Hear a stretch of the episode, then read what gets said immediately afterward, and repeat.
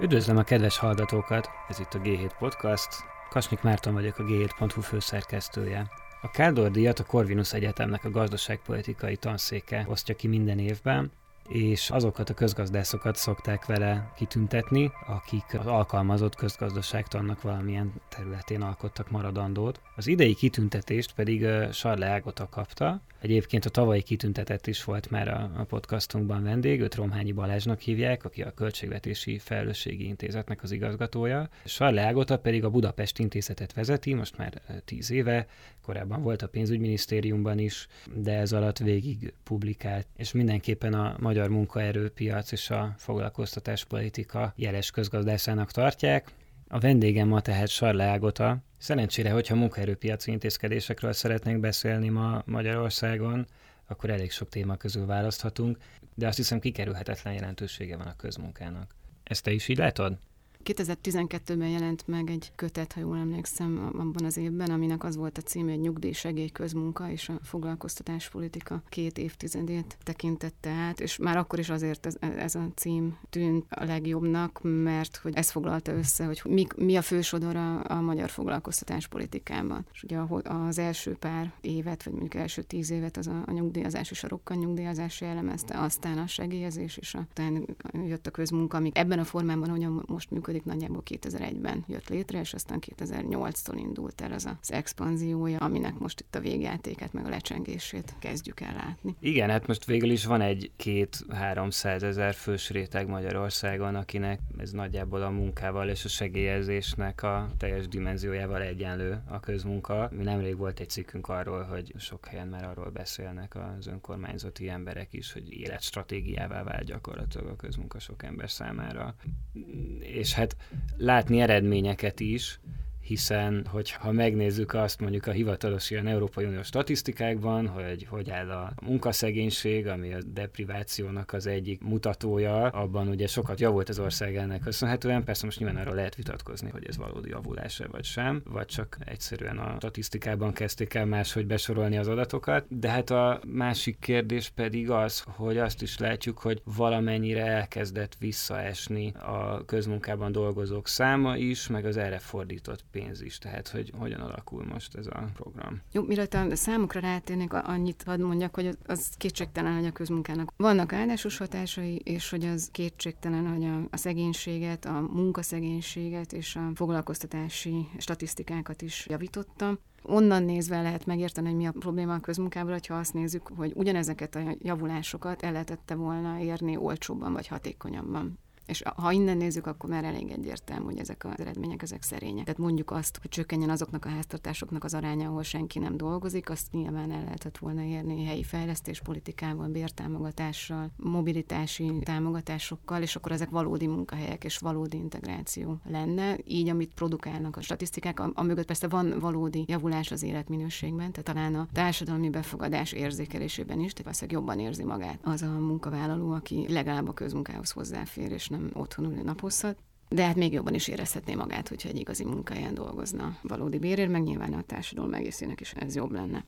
Most azt, hogy, hogy milyen mértékben csökkent a közmunka, ott azt érdemes megnézni a részleteket, mert a közbeszédben ugye az jelent meg az utóbbi időben, hogy itt nagyságrendi csökkenés történt, tehát azon az alapon ugye 325 milliárd forint volt a 2017-es költségvetési keret, és ez idénre 225 milliárdra csökkent. De a tényleges csökkenés az ennél szerényebb volt, mert 2017-es keretet se tudták kihasználni, tehát a tavalyi felhasználás az 285 milliárd volt, és a, innen csökkent tovább, és azt is talán érdemes érdemes figyelembe venni, hogy a jövő évi terv a 180 milliárd, és ez még, ez még nagyjából mindig csak azt jelenti, hogy a 2013-as szintre esik vissza a keret, ami még mindig a négyszerese annak, amit, amit a válság előtt, tehát bék, utolsó békejében, mondjuk 2008-ban költöttünk erre. Tehát figyelembe véve azt, hogy most már munkaerő hiány van, és pöröng a gazdaság, ez még mindig egy abszurdan nagy kiadás. De hogyha ha figyelembe veszük azt is, hogy ugye a munkanélküli segély az, az időközben megszűnt, tehát hogy ha egymás mellé rakjuk azt az összeget, ami korábban a munkanélküli segélyre ment, mondjuk a közmunkaprogram ilyen 2012-13-as felfuttatása előtt, és amit most a közmunkára költenek, az nagyjából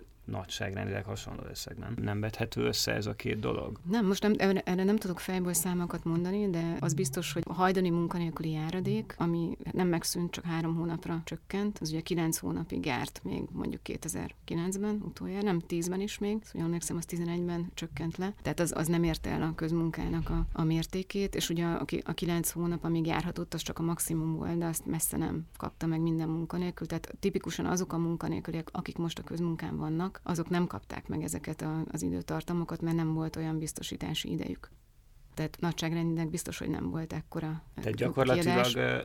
akkor a közmunka az egy, hogyha szociális jutatásként tekintünk rá, akkor az egy nagyobb és bőkezű program, mint a korábbi munkanélküli munkakeresési járadék volt? Ha összeöntjük, a, tehát hogyha minden olyan pénzt figyelembe veszünk, amit azok, akik újonnan vagy tartósan munkanélküliek, tehát akkor ide tartozik a biztosítási alapú álláskeresési járadék, az a segély, amit a tartós munkanélküliek kaphatnak, aminek mindenféle neve volt az utóbbi időben, most foglalkozik foglalkoztatás helyettesítő támogatásnak hívják éppen, és mondjuk azok az aktív eszközök, amik képzést, bértámogatást, egyéb szolgáltatásokat adnak a munkanélkülieknek. Ha ezeket mind összeöntjük, még akkor is nagyobb a a közmunkakeret, mint amennyit ezekre annó mondjuk 2008-ban fordított a költségvetés. Én egyébként ezért mondom azt, hogy ebből a pénzből, amit közmunkára költünk, vagy költöttünk mondjuk tavaly, már egy skandináv színvonalú szolgáltatási rendszert lehetne kiépíteni aminek ugye azért lenne jelentősége, mert hogy egy, ilyen rendszer az nem termeli újra munkanélküliséget, tehát akkor ez nem egy, nem egy elfekvő jellegű dolog, mint amit a közmunka biztosít, hogy aki benne van, az nem, nem jut ki innen, hanem folyamatosan küldi vagy szállítja vissza a munkanélkülieket a, a valódi nyílt munkapiacra. Ha mielőtt rátérnénk az alternatívákra, arról tudnám mondani valamit, hogy mik azok a politikai, gazdaságtani előfeltételek, amik ahhoz vezettek, hogy Magyarországon a közmunkának ez a rendszere alakult ki? Igyekszem összeszedni, hogy nem, nem egyszerű és nincs megkutatva, tehát ennek a politikai gazdaságtana az, az néhány olyan kutatásra támaszkodik, amiknek nem ez volt a fő témája, csak oldalvizeken interjúkból gyűltek össze erről információk. Budapest Intézetnek is volt egy ilyen kutatása még 2011-ben. Az egyik dolog, ami talán elsőként érdemes említeni, az magának az eszköznek az egyszerűsége. Tehát egy olyan szakpolitikai területen, ahol rendszerváltás előtti tervutasításos gazdaságnak a működése és a működtetése, tehát a szakpolitikai tudás, az úgy nem jelentett segítséget, tehát nem halmozódott föl tapasztalat arról, hogy egy verseny alapon működő munkapiacon mit kell csinálnia a kormányzatnak ott ugye egyszerűen szűk az eszköztárakkal kapcsolatos tapasztalat, és ezért nagyon könnyen ráfordul egy ilyen csapásra a szakpolitika, ami ilyen könnyű, gyors megoldást jelent ahhoz képest, hogy egy cizellált,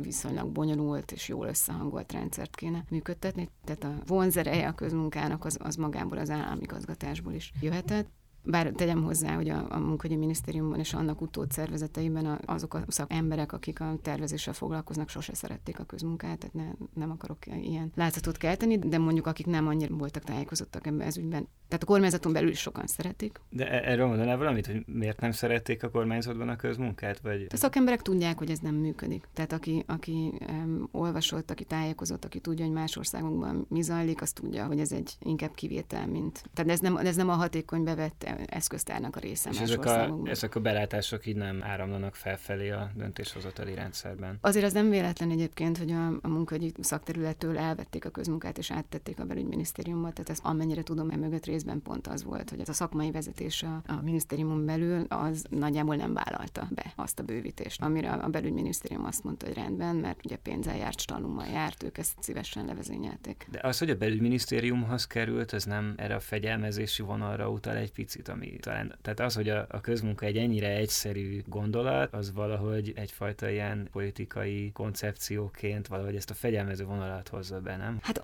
hogy mondjam, ugye nem, tehát nem látok bele a, a belügyminisztérium vezetőjének a fejébe ez ügyben, de az valószínű persze, hogy ez jobban illeszkedik a mondjuk a rendőrség irányításához ez a megközelítés, mint egy olyan szolgáltató szervezetnek a működtetéséhez, amelyik segít, informál, tájékoztat, összekapcsol, stb. Tehát a, és ez talán igen átvezet további politikai motivációkhoz, vagy, vagy magyarázatokhoz, amiben talán a második legfontosabb az a, az, az önkormányzatoknak a, a működése, és az a, az a, az a történet, ahogyan a, a, a 2000-es évek közepétől a, az önkormányzatoknak a finanszírozása az egyre rosszabb helyzetbe került, fokozatosan vonta el a központi állam részben a forrásokat, részben a feladatokat is, és aztán ennek az egyik következménye lehetett 2008-ban az a bővítés, amit már említettem, tehát nagyjából az a, tehát tekinthetünk rá úgy, mint hogyha egy kompromisszum eredménye lett volna a közmunka bővítés, amikor a központi állam azt mondta, hogy jó, rendesen lecsaptam a forrásaitokat, de cserébe kaptok közmunkát, ami ugyan sokkal kötöttebb, nem készpénz, nem tudjátok akármire használni, de viszont arra alkalmas lesz, hogy a, hogy a helyi szavazókat és a, a, a helyi befolyási manővereket, vagy befolyásolási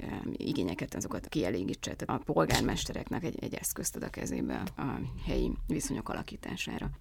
És aztán a, mondhatjuk úgy, hogy ezt fejlesztette tovább a 2011 utáni további bővítés abban, hogy, hogy még direktebben hozzon szavazatokat a közmunkat. Tehát, hogy olyan méreteket ölt, amikor már egy kisebb településen nagyjából mindenki, aki aktív korú, az valamilyen módon függ a közmunka kerettől, a közmunka lehetőségektől, és aztán ezt ki lehet használni arra, hogy ők a megfelelő irányba szavazzanak. És hát ez végül is a, a hosszú életűségét fog elősegíteni ennek a formának, nem? Tehát, hogy ennyire közvetlenül becsatol becsatornázódik a politikai rendszerbe ez az intézmény, akkor nagyon-nagyon nehéz lesz megválni tőle. Mm, igen, egyébként azt, azt még nem említettem, de az is fontos, hogy, hogy mindeközben népszerű az átlag emberek körében is. Tehát a közvéleménykutatások azok azt mondják, hogy a felnőtt népesség 70%-a azt gondolja, hogy a közmunka az. Jó, ezek, ezek 5-6 évvel ezelőtti adatok, tehát lehet, hogy ezen, ezen valamit már csiszolta, vagy csökkentett az utóbbi néhány év azzal, hogy, hogy megsokasodtak a sajtóban is azok a tudósítások, amik rámutatnak a hatékonyság korlátaira, vagy, vagy a milyen problémákat okoz a, mondjuk a mezőgazdaságban, de minden esetben mondjuk öt évvel ezelőtt még egy meglehetősen népszerű dolog is volt. Tehát az, hogy itt a politikai mozgások, vagy a politikai befolyás, vagy a motiváció az erős, arra utal az is, hogy a, hogyha megnézzük, hogy következő években hogy fog alakulni a közmunkakeret, akkor azt látjuk, hogy 2020-21-ig még mindig 180 milliárd körül, tehát ezen a magas szinten marad a költségvetésben. Tehát körülbelül tűnik, hogy az önkormányzati választásokig és még utána fönn kell tartani, legalábbis a látszatát annak, hogy itt nem lesz változás és mindenki megnyugodhat, hogy, hogy hozza a szavazatokat. Ebből az egészből nekem egy picit úgy tűnik, egyszerűen csak a hatékonysága szempontjából tekintünk rá, mint hogy ágyúval lőnének verébre, és utaltál arra, hogy léteznek olyan aktív munkaerőpiaci intézkedések, amiket jobban lehet ennél célozni. Tudnál mondani erre néhány példát? Igyekszem, igen. Mondj, azt gondolkodom, hogy ez az ágyú veréb dolog, ez annyiból kevésbé, tehát itt nem a, a mérettel van a baj, hanem tehát ez kisméretben se annyira hatékony, csak akkor nem árt annyit. Tehát itt most inkább az a probléma, hogy egy alacsony hatékonyságú, kisméretben még, még nem kártékony eszköz sikerült ilyen mértékűre dúzasztani. És igen, igen, hát vannak alternatívája. Tehát, hogyha ha úgy tekintjük, hogy a közmunkának nem a politikai célja, vagy nem a szo- szociálpolitikai célja dominál, hanem eredendően deklarált célja, hogy visszavezessen embereket a munkapiacra, akkor ami helyettesíthetné, az egy olyan intézkedés csomag, ami egyrészt maguknak, az álláskeresőknek segít abban, hogy a munkavégző képességük az helyreálljon, tehát hogyha családi problémáik vannak, vagy megkopott a szaktudásuk, vagy egyszerűen csak olyan régóta nem kerestek már munkát, mert mondjuk 20 év rendszeres munka után kerülnek ki a piacra, vagy, vagy placra állást keresni, akkor nekik segít az újrakezdésben. A másik oldalról pedig a keresletet is próbálja támogatni, tehát hogyha mondjuk nem illeszkedik jól a kereslet és a kínálat, tehát mondjuk a munkáltatók azok iskolázottabb embereket keresnek, a munka, az álláskeresők azok pedig iskolázatlanok, akkor a képzésükkel segít abban, hogy egymásra találjon a, a két fél, Magyarországon egy területi probléma is van, hogy, hogy keleten többen vannak az álláskeresők, nyugaton meg az álláshelyek, tehát ott a mobilitást is kéne támogatni, vagy nem csak a kelet-nyugati viszonylatban, hanem egészen helyi szinten is, hogy egy kis faluból is be lehessen ingázni kényelmesen a legközelebbi körzetközpontba. Ez, ez számomra egyébként mindig egy talány volt, hogy ha ekkora probléma van a munkaerőnek a mobilitásával, akkor miért nincsen semmilyen állami program arra, ami ezen javítana, most akár a bérlakásépítés, akár az ingázásnak a megkönnyítése. Tehát tényleg rengeteg ember azért ragad ragad be ilyen zsákfalvakba, meg elmaradott térségekbe, amikor máshol pedig már vadásszák a legkülönbözőbb munkahelyekre az embereket. Ez hogy lehet? Hát ennek se egy oka van, de hogyha igen, ez egy, egy érdekes kitérő talán. Az egyik oka ennek az valószínűleg az önkormányzati rendszer, ami település szintű és nem járási szintű, ami, amiből adódik az, hogy egy olyan kicsi területi szintre van letolva rengeteg feladat, ahol ezeket nem lehet hatékonyan megoldani. Tehát három darab 200 lelkes kisfalunak a polgármesterétől várnánk azt, hogy ők megegyezzenek abban, hogy, hogy a helyi volán az milyen járatokat működtessen, és meg is finanszírozzák azokat a járatokat, amik valószínűleg nem lesznek soha rentábilisak. Vagy szintén tőlük várnánk el, hogy mondjuk egy kis buszt beüzemeljenek. Tehát, a, tehát ezek, ezek ezek a jellegű problémák helyi közlekedésnek a működtetésében ezek egész biztos, hogy inkább járási, mint település szinten. És inkább forrásuk, vagy inkább érdekeltségük nincsen egy ilyen mondjuk például a közlekedési helyzetnek a javítására? Biztos, hogy a, hogy a források is hiányoznak, de egyszerűen a menedzsment kapacitás is. Tehát hmm. mit, mitől, mitől lenne, tehát nem tud annyi, annyira specializálódni egy önkormányzati szervezet, hogy nála legyen egy olyan szakember, aki ehhez ért, hogy le tudja tárgyalni, és ezért az véletlenen múlik, hogyha ha véletlenül a helyi volán logisztikusából lesz polgármester, akkor ő ezt abban a környezetben megoldja, de lesz mindig 500 másik olyan település, aki nem ilyen szerencsés, mert az állatorvosból lett a polgármester, vagy a, tehát érted, és egy 200 lelkes falunak soha nem lesz olyan önkormányzati stábja, tehát nem, nem, nem tud annyi alkalmazottat eltartani, hogy tudjanak ilyen kérdésekre specializálódni. Egyébként az érdekeltség is sok helyen hiányzik, mert a nagyobb településeken talán megvan abban, hogy az iparizési adóban valami visszacsorog abból, hogyha pörög a helyi gazdaság, de egy kicsi településen az, hogy ő el tudja érni azt, hogy beingázzanak a körzetközpontba, abból anyagi hasznot nem nagyon remélhet, mert az az SZIA százalék, ami a helyi szintre kerül, az nagyon pici a, a teljes önkormányzati költségvetésben. Tehát itt van, itt, itt sok minden hátrány adódik össze, amiben aztán az jön hogy az ilyen feladatok azok lényegében megoldatlanok. Aha. 25 és, éve. Tehát, hogy ez gyakorlatilag a központi kormánynak kellene átvállalnia ezt a szakpolitikát is ott. Ez speciál olyan, amit nem biztos, hogy központosítva lehetne működtetni. Tehát itt valóban a, a helyi szintű kezelés lenne valószínűleg a megoldás, mert helyi szinten tudják az igényeket átlátni, meg felmérni. Itt igazándiból az önkormányzati rendszer átalakítása jelenthetne megoldást. Vagy úgy, hogy a, az ideális valószínűleg az lenne, hogyha a politikai szint is átkerülne, tehát nem települési, hanem járási választások lennének, és ott lenne a, a polgármester tehát egy járásnak lenne politikai képviselete, és nem a településnek, amit történetesen most meg lehetne csinálni, tehát a kétharmad, és az, hogy, a, hogy szét van vála, tehát hogy összeférhetetlen már a polgármesteri pozíció a képviselőséget, tehát nem ülnek bent a polgármesterek a parlamentben, és ezért nem tudnák megakadályozni egy, egy, egy ilyen reformnak a véghezvitelét. Ez lenne szerintem a megoldás, nem tudom, hogy mi ezt. Hogyha lenne előnye a kétharmadnak, akkor ez az egyik, egyik előnye lenne. Ilyen, ilyen terveket, hogy, hogy a... Hát Budapest ügyében igen, de országosan én, én még azt sem láttam, hogy napi ellen. Tehát voltak törekvések, vagy vannak törekvések a járás megerősítésére, de ez inkább arról szólt, hogy a központi irányítás erősödjön, tehát a kormányzati befolyás. Tehát inkább az történt, hogy, a, hogy elvontak funkciókat az önkormányzatoktól, és, erre, és a járási szintre a közigazgatási rendszerbe terelték be ezeket a feladatokat. De ez más, ez, ez nem, nem a helyi autonómia és a helyi, helyi önkormányzatiság erősítése egy, egy magasabb közigazgatási szinten. Hát és aztán persze vannak itt is, itt is korrupcióra, meg politikai megfontolásokra utaló jelek, hogy mondjuk jobban megéri az önkormányzatoknak a, megszabadulni az ingatlan vagyontól, mint bérlakásállományt létrehozni, vagy mondjuk a, és talán mondjuk szabályozási kapacitás hiány is, ami meg a, például a bérlakásoknak a szabályozását érinti. Tehát, hogy egyszerűen nincs jól szabályozva a bérlőknek és a bérbeadóknak a jogosultsági rendszere, és ezért kockázatos és, és költséges bérbeadni arról beszéltünk, hogy mit lehetne, vagy mit kéne csinálni a közmunka helyett, és azt kezdtem elcsetelni, hogy az ugye nem egyszerű, tehát való igaz, hogy itt többféle szolgáltatást összehangoltan kéne nyújtani, olyan értelemben is összehangoltan, hogy mondjuk a, vannak olyan részei ennek, például a családsegítés, vagy mondjuk pszichológiai tanácsadás, abban az esetben, hogyha valaki még mentális problémákkal is küzd, amit inkább családsegítők, vagy az egészségügyi rendszer tud nyújtani, és nekik kéne tudni együttműködni a munkagyi kirendeltségekkel, ami lehet, hogy rövid távon, tehát mondjuk egy, egy 5-6 hónapos ilyen összehang volt szolgáltatáscsomagot tekintve többe kerül, mint most a közmunka. Viszont ezt lehet nagyon jól célzottan nyújtani, és ugye ez egy egyszerű, jó esetben ez egy egyszerű beavatkozás, tehát hogyha valaki ezt a segítséget megkapta, akkor úgy tud visszakerülni rendes, nyílt munkapiaci állásba, hogy utána lehet, hogy 15 évig nem látja újra őt a munkahogyi rendszer, miközben hogy a közmunkában meg az történik, hogy valaki bekerül és évtizedekig is benne ragadhat. A célzás az, az körülbelül úgy, úgy működne, ha jól működne, hogy mikor besétál valaki a munkahogyi kirendeltségre, akkor beírják a tartszámát, megjelenik rögtön az ügyintézőnek az, hogy ő, neki milyen a munkatörténet, tehát az elmúlt tíz évben mikor dolgozott, mikor nem, milyen állásokban, milyen bérekkel, föltesz még az álláskeresőnek néhány kérdést mondjuk arról, hogy egyéb készségei, tehát a, ami, ami nem látszik az iskolázottságában, mondjuk a kommunikációs készségei, vagy a együttműködési képességei, ilyesmi, azok milyen szinten vannak, mennyire motivált arra, hogy munkát keressen, vannak-e valami olyan családi kötöttségei, amik a visszafogják, és amikor ezekre válaszolt, ezt, ezt egy kis kérdőjébe bepötyögi, és ügyintéző megnyomja a gombot, és még 15 perc az egész folyamat, és a végén előáll egy úgynevezett profil, amiből az ügyintéző meg tudja állapítani, hogy ez az ember ez milyen valószínűséggel lenne tartós munkanélküli, ha nem kapna segítséget.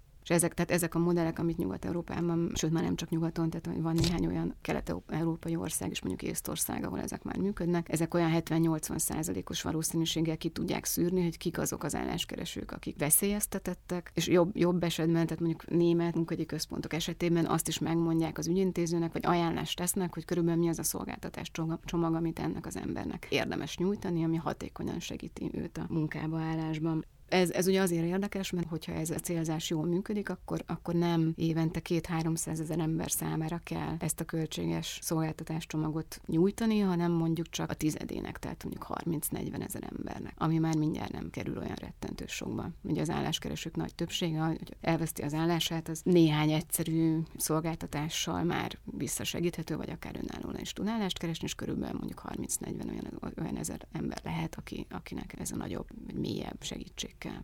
De, tehát hogyha van 200 ezer közmunkás, és mondjuk közülük 20 ezer embert meg tud segíteni egy ilyen célzott program, akkor mi lesz a maradékkal? Hát ja, a 200 meg 300 ezer közmunkás, azt tudjuk, hogy ez a kör már nagyon heterogén, tehát hogy egész biztos, hogy nem mindenkinek van ott a helye és mondjuk ezt nem tudjuk pontosan, mert erről nem készültek kutatások, de nagyon valószínű, hogy akár megfelezni is lehetne ezt a kört, például a mobilitási támogatásokkal. A másrészt meg ezt úgy tekinthetjük, hogy ez egy fölhalmozott adósság abban az értelemben, hogy ugye mondjuk tíz éve már áramlanak be, vagy jönnek be a munkagyi rendszerbe, a munkagyi kirendeltségek nyilvántartásába olyanok, akiknek segítségre lenne szüksége, és nem kapják meg ezt a segítséget, tehát föltorlódott egy, egy nagyobb létszám, akiket, tehát az igaz, hogy most lehet, hogy nem lenne elég 25-30 ezer emberre tervezni létrehozni egy, egy, egy jól működő szolgáltatási rendszer, de mondjuk öt év alatt le lehetne dolgozni ezt a kört erre a létszám, és az újonnan bejövők között már csak ennyi lenne az, akinek valóban erre van szüksége. Tehát a kicsit finomítom, amit mondok, akkor azt mondanám, hogy ezt a 30-40 ezres létszámot, ezt mondjuk 5 év múlva lehetne elérni, és addig valószínűleg kellene párhuzamosan működtetni még. Részben a közmunkának is valami maradékát, részben meg egy tágabb körnek. A... És ehhez szükség lenne egy olyan intézményrendszerre, ahol képzett hivatalnokok tudják segíteni ezt a piacra történő beilleszkedést. És van most ilyen Magyarországon, vagy legalább nyomaiban egy,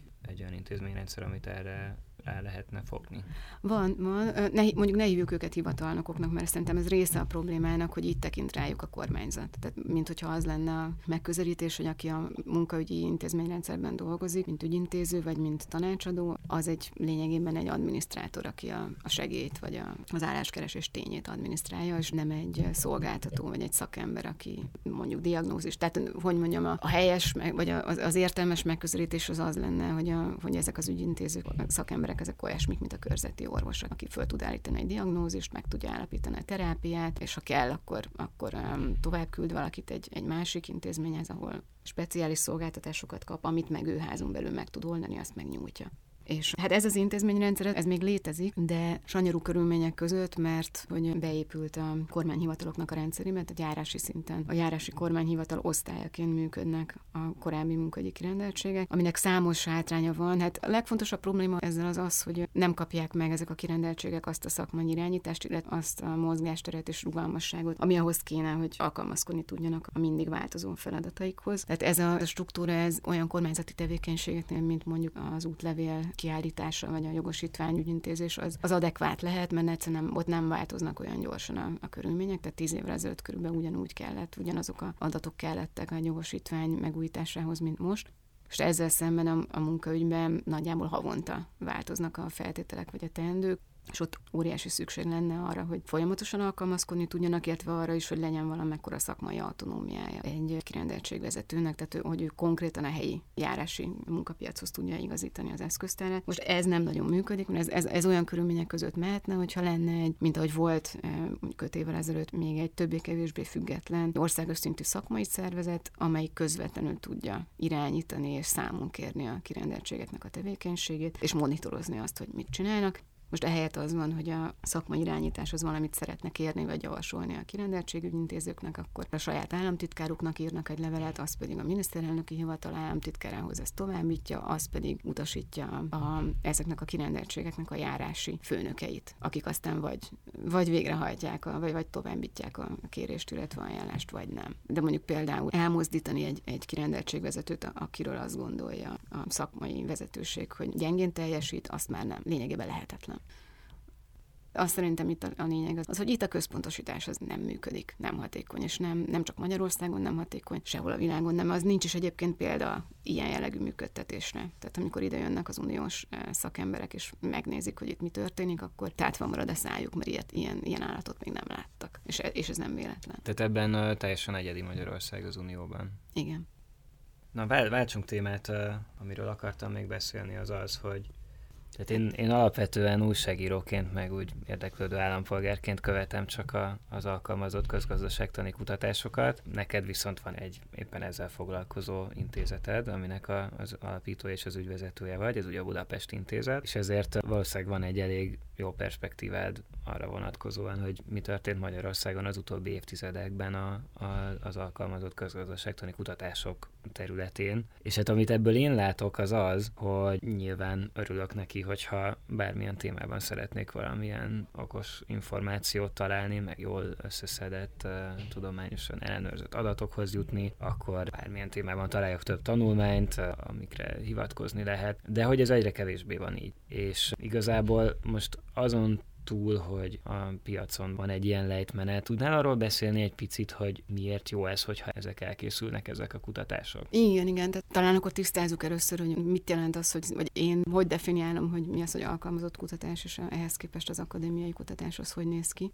az az alkalmazott kutatás, ami valami praktikus szakpolitikához, vagy mondjuk egy piac működéséhez kapcsolódó kérdésben hoz olyan eredményt, amit azt, ami aztán rögtön felhasználható akár a piaci szereplők, akár a kormányzat számára. És ugye ehhez képest az akadémiai kutatás az az, ami lárpur lár, valamilyen tudományos kérdésben viszi tovább a tudásunkat. Nyilván szoros a kapcsolat a kettő között, tehát gyakori, hogy egy tisztán akadémiainak induló kutatásból is lesznek olyan leágazások, amik aztán alkalmazott kérdésekre is felhasználhatók, de mondjuk a, a kiinduló pont és a, a cél az, az más a, a két esetben. És a, az alkalmazott kutatások azok, azok ugye irányulhatnak arra, hogy megértsük a szereplők viselkedését, vagy, vagy folyamatokat, és arra is, hogy egy konkrét lépésnek, tehát akár egy, akár, a, akár egy mondjuk egy demográfiai folyamatnak, vagy egy, vagy egy mondjuk egy piaci, mondjuk, nem, egy monopólium kialakulásának, vagy a piaci szereplők lépéseinek, akár a, kormányzati beavatkozásoknak mi a hatása. És aztán tehát egy jókora területe a, a kutatásoknak az, az éppen erre irányul, hogy a, hogy a kormányzat tervez valamit, vagy konkrétan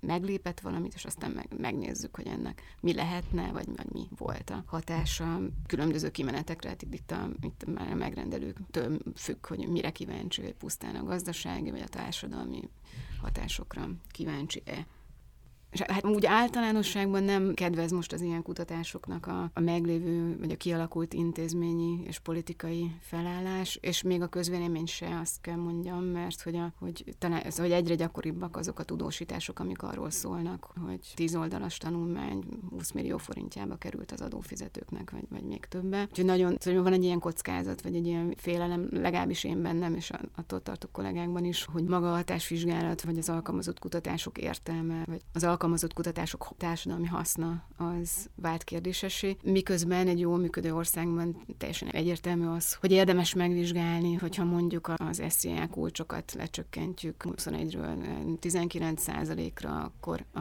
mik a következmények azon kívül, hogy ennyivel kevesebb fény, pénz folyik be a költségvetésbe, hogyan hat ez arra, hogy lelkesedéssel vállalunk munkát, vagy milyen valószínűséggel valljuk be a többletjövedelmeinket, illetve hogy hogyan, hogyan változik a munkáltatóknak a munkakereslet területe. Különösen egyébként a munkapiaci kérdésekben hasznosak vagy, vagy értelmesek az ilyen jellegű kutatások, mert nagyon gyakori, nem lehet elméleti modellek alapján előrejelezni, hogy egy, egy adott beavatkozásnak mi lesz a hatása. Azt meg különösen nehéz megmondani, hogyha ugyanazt a dolgot két-háromféle eszközzel is lehet segíteni. Most mondjak egy más példát, hogy a, hogyan lehet a gyerekszámot, tehát a, a születésszámot növelni. Ugye próbálkozhatunk azzal, hogy, hogy növeljük a családi pótlék összegét, a, a gyesnek az összegét, hogy több bölcsöd épít, építünk, vagy mondjuk a lakáshoz jutást támogatjuk a csokkal, és igazából ezt papíron író aztán mellett senki nem fogja tudni megmondani, hogy melyik a hatékonyabb, tehát ugyanazt a plusz egy gyerek, gyereket azt hány, hány millió forint kormányzati támogatásból tudjuk elérni